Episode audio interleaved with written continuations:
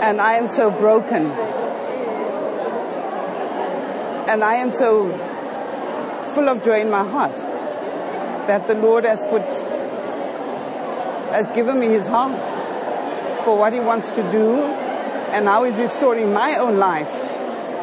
Because if I'm not restored, who can I help? So I'm just overjoyed. I want to repent before my husband, before the body of Christ, before the eldership, for the way I've walked all this time without the heart of Jesus Christ, without understanding my, my covering, with, I, I, I read about the order of God, but now something has happened in my heart where I can accept it and embrace it with joy in my heart because I know that's the only way for me to walk.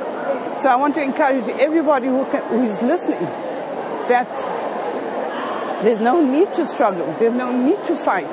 There's no need to try and be something that you are not.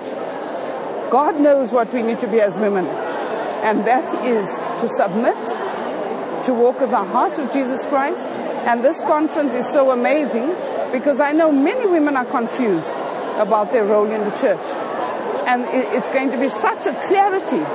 And the Lord really needed to do that for us because He's building His church and He's faithful. Thank you.